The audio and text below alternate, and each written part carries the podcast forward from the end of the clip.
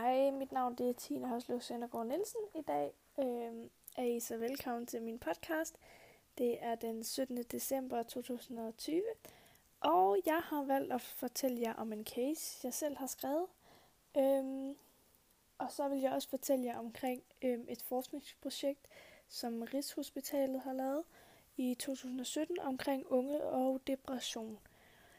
Jeg vil egentlig bare starte med at fortælle jer omkring min case, så jeg håber, I vil lytte rigtig godt med. Øhm, den her case, den handler om en dreng, som hed Richard. Han var 12 år, øh, da hans første sag blev lavet. Han startede med at høre alvorlige stemmer ind i hans hoved, og det startede for første gang i 6. klasse. Hans klassekammerater og ham sad en dag dybt og arbejdede med deres dansk, da han pludselig hører en stemme fortælle ham, at hans sidemarker vil tæske ham i frikvarteret. Richard bliver selvfølgelig for men vælger at tage situationen i egen hånd og tæske hans sidemarker i frikvarteret, inden sidemarkeren vil gøre det ved ham. Richard fortalte senere, da lærerne snakkede med ham, at de her stemmer fortalte ham, at det skulle gøres, for ellers ville han komme slemt til skade.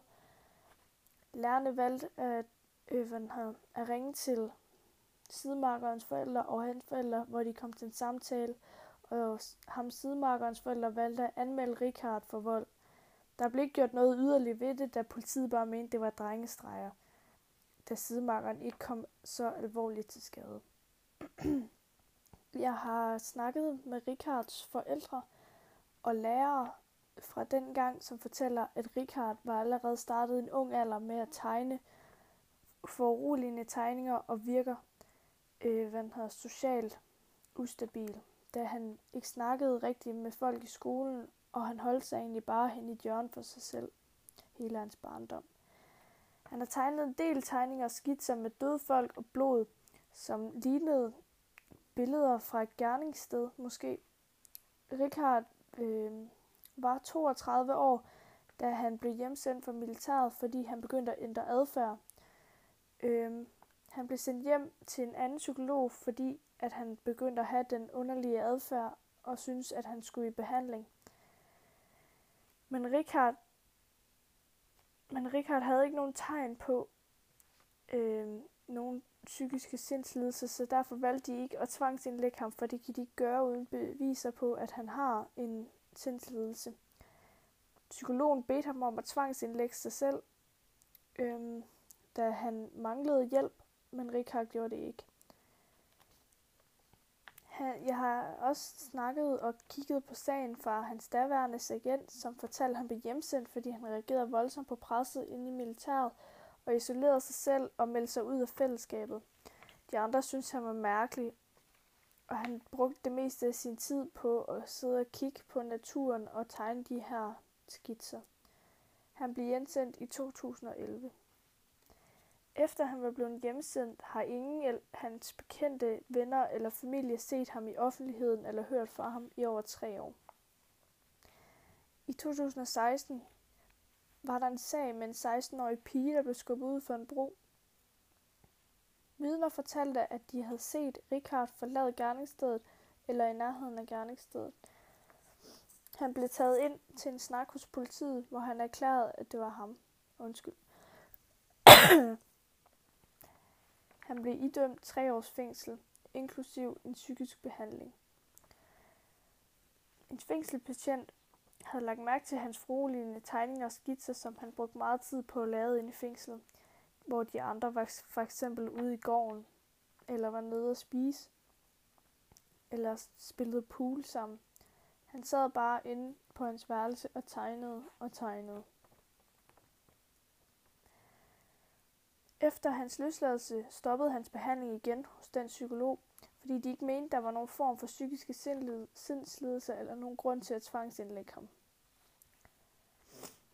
Et par måneder efter han var blevet løsladt, begik han selvmord. Han havde lagt et selvmordsbrev, hvor han skrev, at han var ked af, at han havde opført sig på den måde, men han kunne simpelthen ikke holde til alle de stemmer, som fortalte ham, hvad han skulle gøre, så derfor havde han valgt at tage sit eget liv. Og det er selvfølgelig en meget foruroligende sag. Den er virkelig trist. Og jeg synes, det er synd, at der var ikke nogen, der opdagede noget før, at han virkelig havde brug for hjælp. Undskyld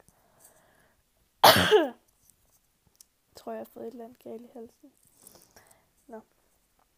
Nu vil jeg gerne snakke omkring den forskningsprojekt, der har været på Rigshospitalet i marts 2017, som handler omkring, at øh, antallet af unge mellem 15 og 19 øh, får diagnosticeret øh, depression, og det er faktisk tredoblet siden 2000, 2000 år 2000. Og det er ikke særlig godt, øh, fordi det er selvfølgelig ikke rart for nogen at have depression, og det er en virkelig alvorlig ting.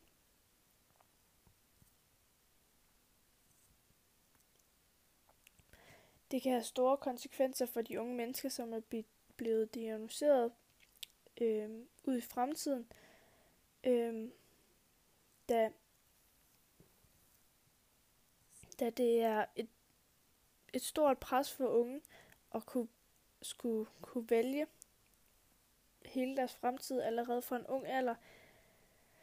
Der bliver stillet store krav omkring, at de skal vælge deres uddannelse og hvad de gerne vil.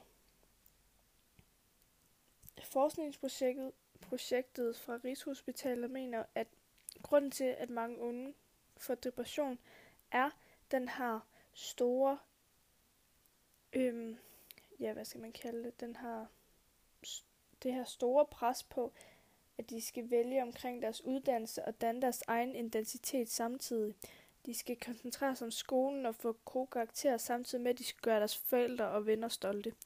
De skal sørge for at holde sig inde i det her fællesskab, og sørge for, at alle kan lide dem.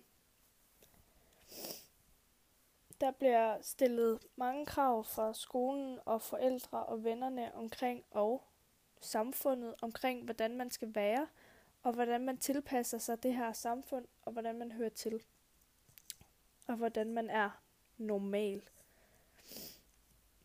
Øhm, kravet fra forældrene kan for eksempel være, at man skal være en god elev, man skal komme til tiden, man skal sørge for at lave sine lektier, man skal passe sit husarbejde derhjemme, og samtidig med, at man skal sørge for at have lavet alle sine lektier og få gode karakterer. Men også samtidig med, at man også skal sørge for, at ens venner har det godt, og man er en rigtig god ven. Det er meget for, en, for et ung menneske at skal sørge for hele tiden. Øhm, og det rummer måske meget ind i deres hoved, så derfor bliver de kede af det og får stress og depression. Og det gør, at unge mennesker de er særligt sårbare og fører til, at de får den her depression, som gør, at det er svært for dem at kunne koncentrere sig og gøre alle de ting, som de faktisk skulle. De mister lysten til at arbejde og sørge for, at deres venner har det godt, fordi de er kede af det. Så. Det er selvfølgelig en meget alvorlig ting, det med depression, og man vil selvfølgelig prøve at gøre alt for, at der ikke er nogen, der får det, da det ikke er en særlig rar ting. Så det var egentlig alt for min podcast. Jeg håber, I har nyt at lytte med, og jeg håber, I synes, den var god. Så I må have en rigtig god dag.